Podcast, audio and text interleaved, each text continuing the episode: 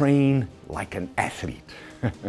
Hi, this is Mike Lipkin, and welcome to this breakthrough moment. We are all athletes in the game of life. Ultimately, all performance is physical. Fatigue breaks us down. Success is a function of stamina. Well begun is half done, but it's how you finish that counts.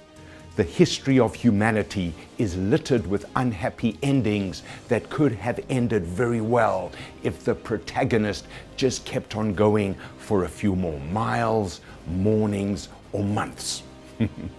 I don't have time is the alibi of a loser. In April 2018, a study published in the American Heart Association Journal found behaviors such as eating healthy and regularly exercising could add 10 years to your life. But most people don't do it.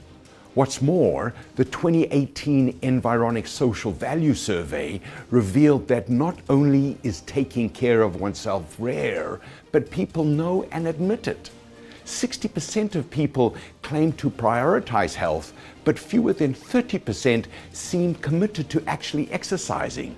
Only 10% seem to believe that they have more energy than the people around them.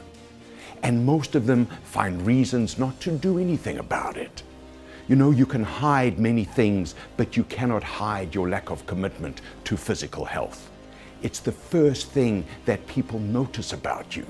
You either look healthy or you don't. You look like you care about your body or you don't. You look like you have discipline or you don't. Every workout is a triumph over procrastination and self indulgence. Win your own RES PCT if you want to earn it from others. Walk, run, cycle, swim, push, or pull your way forward. Every day is a gift, so earn more of them. This is Mike Lipkin. I am the potentiator, and I approve this message.